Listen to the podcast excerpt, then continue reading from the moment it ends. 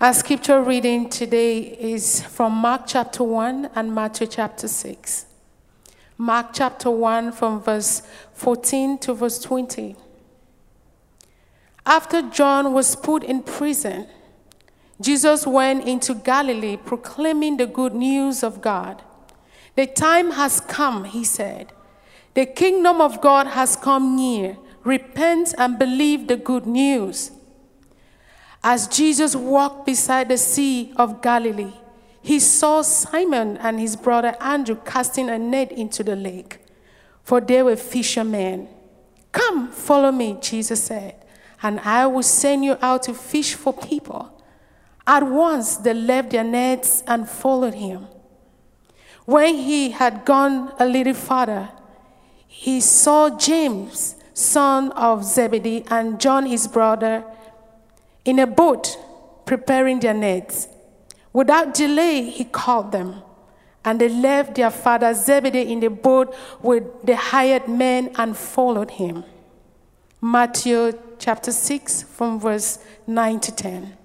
Jesus said, This is how you should pray Our Father in heaven, may your name be honored, may your kingdom come, may your will be done on earth as it is in heaven.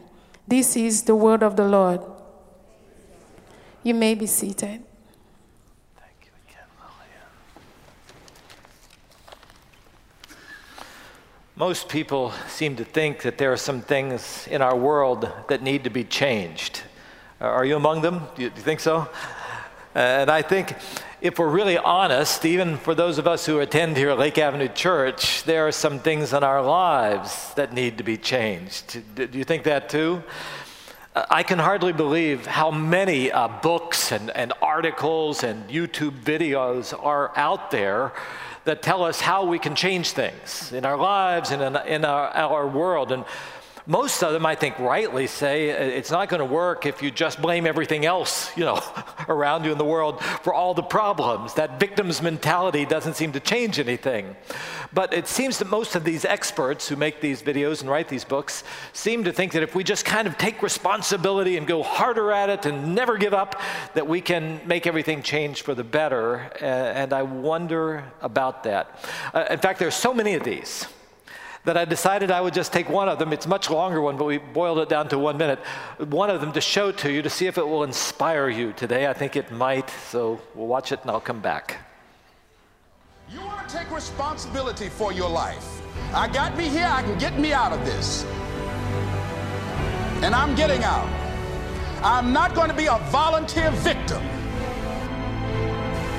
And so all you're looking for are new breakthroughs through practice and practice and practice. You'll get better and better and better. And there's still some things that will happen to you that will catch you on the blind side that you did not anticipate. You'll get knocked down, but you won't be knocked out.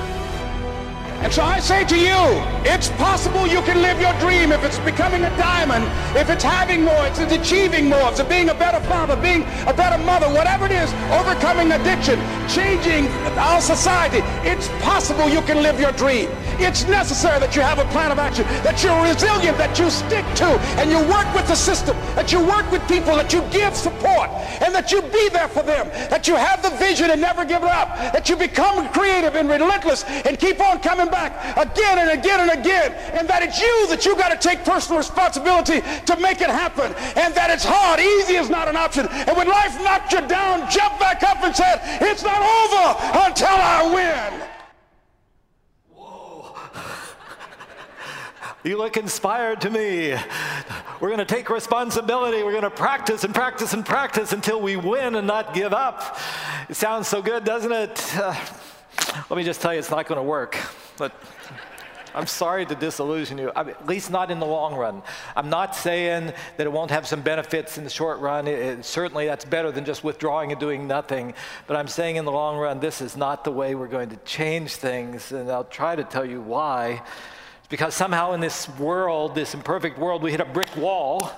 Either we run out of money or we work hard and we don't look like any of those physical specimens that are up there. I'm, I've tried. Um, or, or else our health fails, or we get injured, or the boss's son gets the promotion that we wanted, or there's that little thing called death that seems to come as well. Or maybe we are actually able to achieve that thing we really want to get and think that's what it's all about, but once we get it, it doesn't seem to be as great as we thought it was going to be.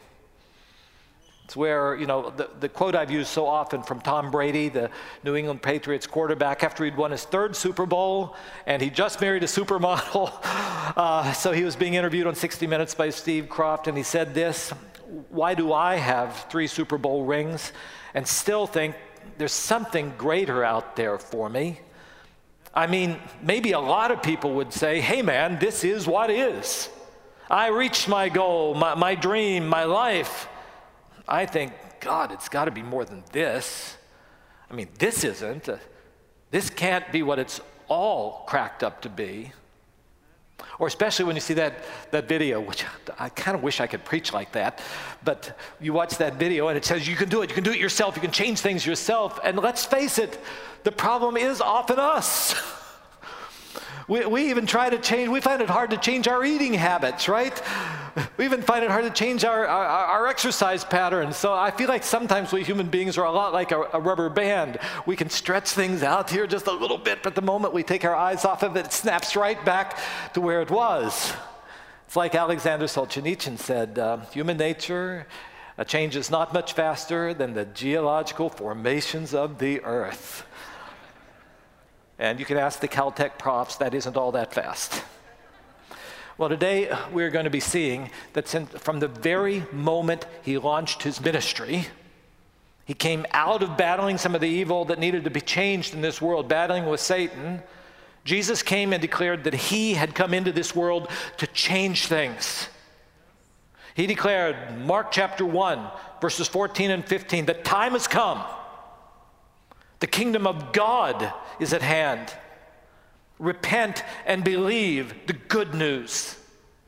Now, now this, this message of the kingdom of God, do you know this was the central message of the life of Jesus? I mean, he taught about it, he proclaimed it, he told stories about it. And when he prayed, he taught us to pray, Our Father in heaven, your kingdom come, your will be done on earth as it is in heaven. So, what, what does it mean, I mean, practically, to pray like that? So, today, just for the few moments that we have, we're going to think about the two main phrases there Your kingdom come and your will be done. Uh, we'll start with kingdom. Uh, we talk a lot about kingdom in a church like ours, don't we? Even though we don't have any kings here in the United States. So, but, but people who show up at a church like ours, if you're just visiting today, you'll hear us here at Lake Avenue Church talk about things like uh, kingdom activities. One of our core values is kingdom community. Uh, sometimes Pastor Scott, our global outreach pastor, will talk about kingdom ministries. I mean, in short, this word kingdom is one of the most commonly used words in all of our vocabulary right here at Lake Avenue Church. Yet, one of the things I worried about talking about this message today is this. I thought if somebody's visiting, and I thought they talk about kingdom all the time, that whole sermon was about kingdom. What, what are they talking about? And as they walked out, somebody chose they were going to have a survey, and as they walked out, they're going to ask all of you, uh, what, what on earth do you mean when you talk about kingdom? I've, I've been a little bit afraid that maybe many of us would be hard pressed to come up with a, a definition. What do you think? Well, uh, let me give, sh- give it a shot. Let me give it a shot. I think the most important thing that I can say to you about the kingdom of God is that the basic meaning of the word kingdom in the Bible is this word reign. You know, I've called this series Praying for Rain, and, that, and I'm not talking about the kind that fell yesterday. Reign, R E I G N. It, it means that, that something will control over. It, it, the basic meaning is something that has rule over something else. Uh, kingdom of God, rule over what? Well, maybe just the things he's made, maybe that. so I've written this for you. The kingdom of God means that God is in the midst of a process to take full control of all things that are his. And of course, that includes everything in creation. Uh, Jesus said that he came to inaugurate God's full reign over all things. and to make everything the way it's supposed to be. And that includes you and me. In other words, when you look at this, what Jesus is saying that he wants to do is almost the opposite of Jack Welch, you know, the former uh, uh, General Electric CEO, who always had these comments about control your own destiny or someone else will. You see what Jesus is saying? He's saying you need somebody else to control your destiny. And that someone else is God Himself. So here it is. When Jesus taught, Your kingdom come, this teaching came at the intersection of two main lines of things that are happening in the Bible. Let me explain it. The first one is what, uh, if we have any English or lit teachers here, it's what's called a descending plot or an I shaped plot. You know, it starts well, starts high, and it just goes down. And that's sort of the story of the human race from the very beginning. It started really well with us in Genesis 1, made in his image.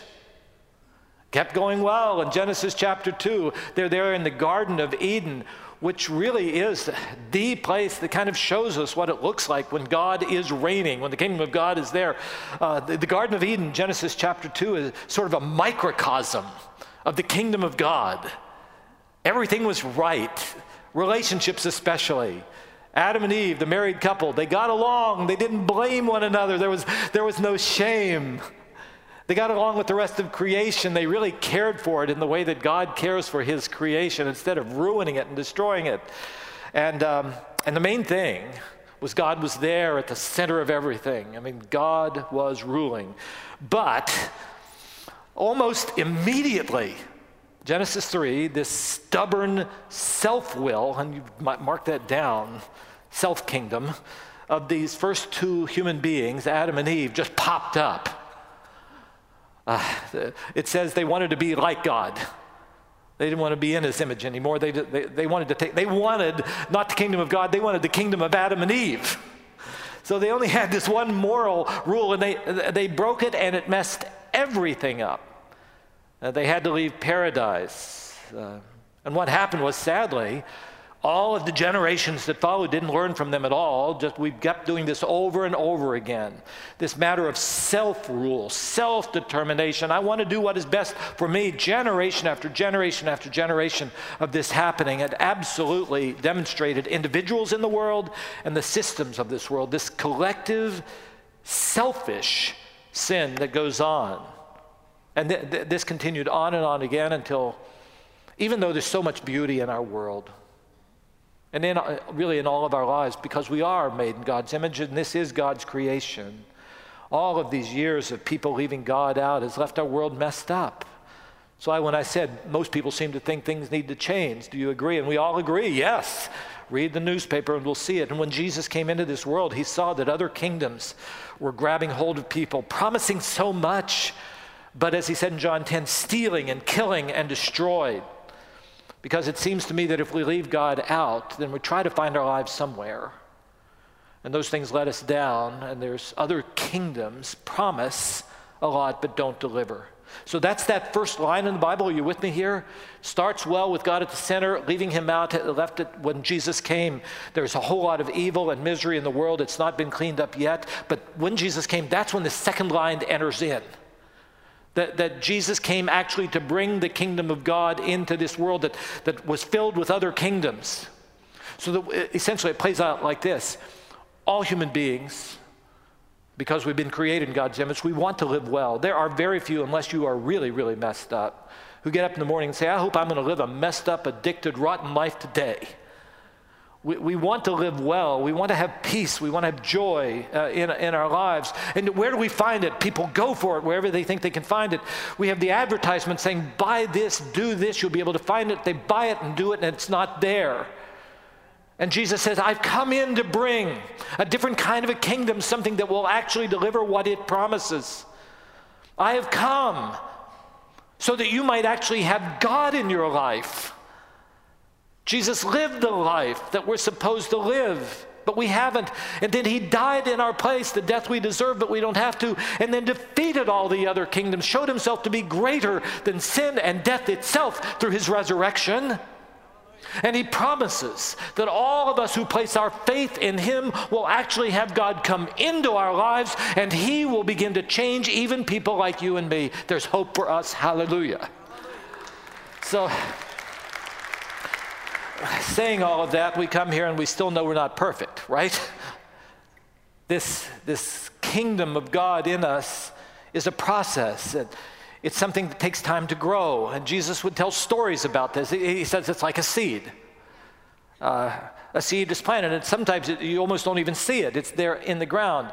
And then sometimes it seems to be really small. It's just a little plant that's growing. But when it grows and is, is finished, it is going to be absolutely beautiful. It just doesn't come as fast as we want it to come.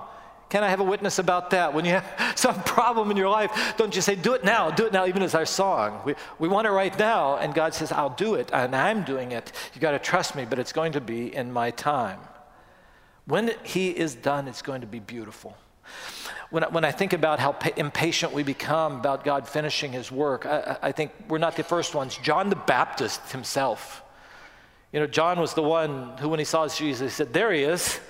There's the Lamb of God. He's the one who's come to take away the sin of, of the world. And yet, when he was slapped in prison, I'm thinking, surely, is this the way it's supposed to be when the kingdom of God is here? He sent some of his messengers to Jesus and said, Are you really the one, that, or, or somebody else going to come? And what, John, what Jesus said in Luke chapter 7 is so insightful for us. He sent people back and he said, Go back and, and report to John what you have seen and heard. The blind are receiving sight.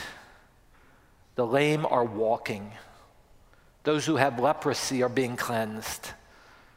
The deaf are hearing. The dead are being raised. And good news is being proclaimed to the poor. It was just happening in one small part of the world at that time. We already know that the message has reached all the way here to San Gabriel, uh, California, right? To, to our valley. And so when we look at this, we say it hasn't been done, but it is going to come. And John, not the same John, John the apostle and the prophet, was actually given a vision of what it, the kingdom of God is going to look like when it is absolutely complete. And I love it, you know, I love it. It's at the very end of the Bible, and I'll show you one little part of it just so that you can know what's ahead of us. John, uh, Revelation 21, 3 to 5. When God is done, when the kingdom of God is here and in all of its fullness, God Himself will be with His people. He will be their God. And when that happens, He will wipe every tear from their eyes. There will be no more death, or mourning, or crying, or pain. For this old order of things, that first line I talked about, this old order of things, has passed away. He who is seated on the throne, his kingdom, said, I am making everything new. Don't you long for that to happen?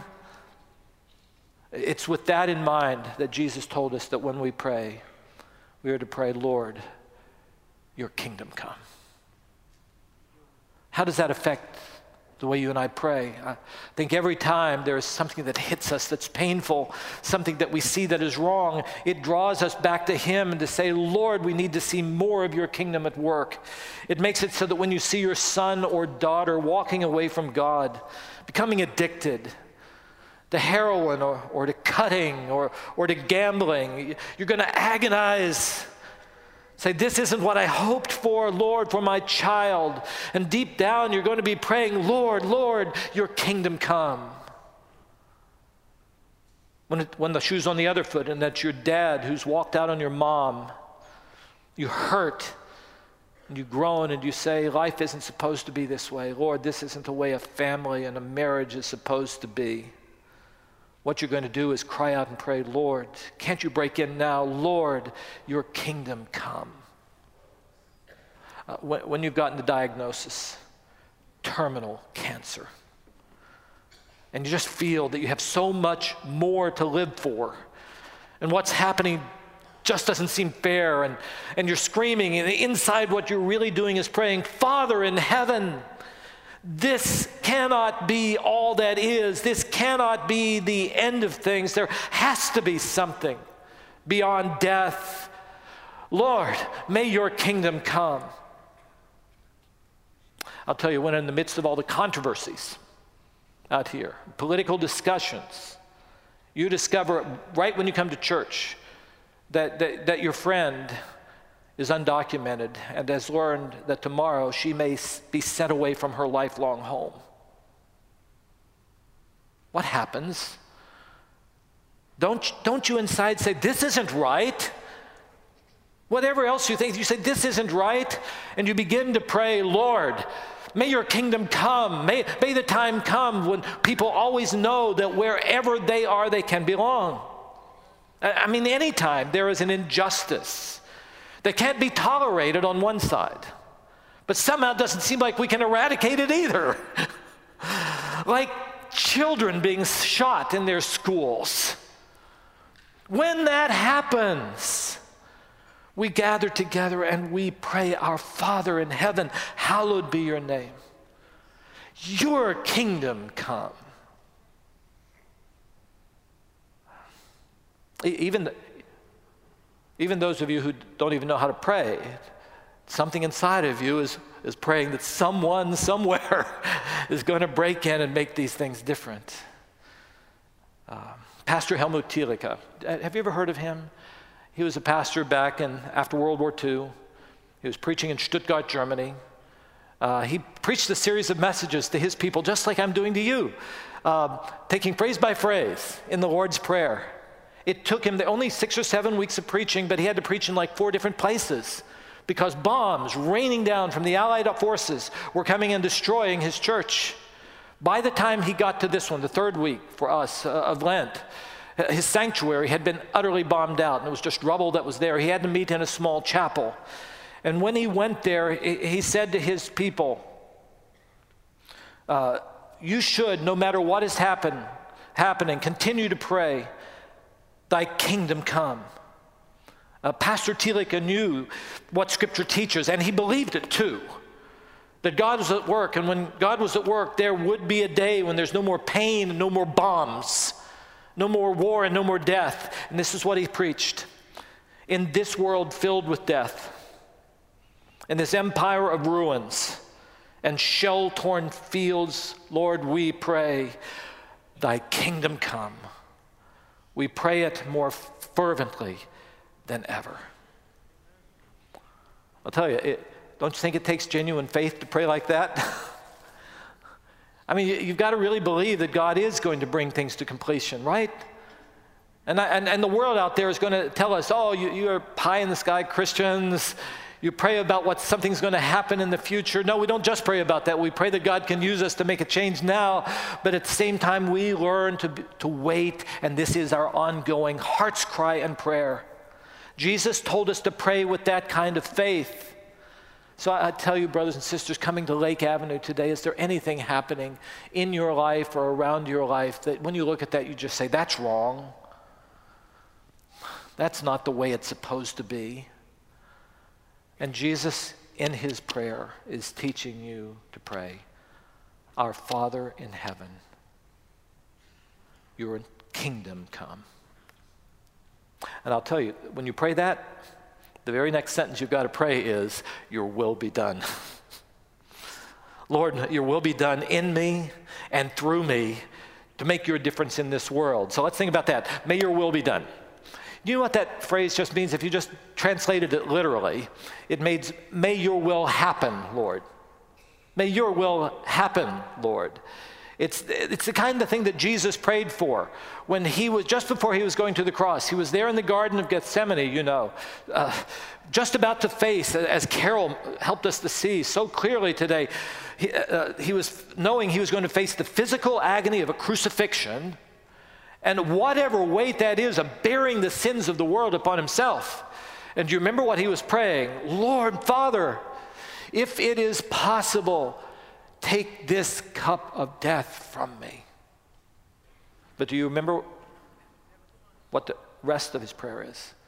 Nevertheless, your will be done, not mine. Through, those eyes that Jesus had, he somehow knew that the will of his Father that would be accomplished through his death on the cross was even greater than being rescued from that pain that he would face. He, he somehow knew that the only opportunity that people like you and I will ever have of having salvation was for him to go ahead and submit to the will of the Father and die in our place. We are told for the joy set before him, he endured the cross. And so when you pray like this, what, what you need to pray is, Lord, this is what I'm asking you for. And I'll tell you, sometimes you'll see he steps in and does it. Sometimes we'll say, Do it, Lord, do it now, like we say. uh, and he says, No, I've got something more to do. And we pray, Lord, may your will happen. In me, do what you will. Through me, I pray, Lord, and in this world. All week, I've been trying to think about um, what this looks like praying like this in our world. And my only thought was, it looks a whole lot like what Lillian, Lillian what you preached for, uh, what you read to us from God's Word. Mark chapter 1, verses 14 to 20. Did you, do you remember it? It's that story of these four fishermen who are out there on the Sea of Galilee one day doing what they'd always done, just fishing. I'm guessing it's what their parents had done. I'm guessing it's what their grandfathers had done before them. So, so what was directing their lives? What, what was the kingdom directing their lives? Well, it might have just been family tradition.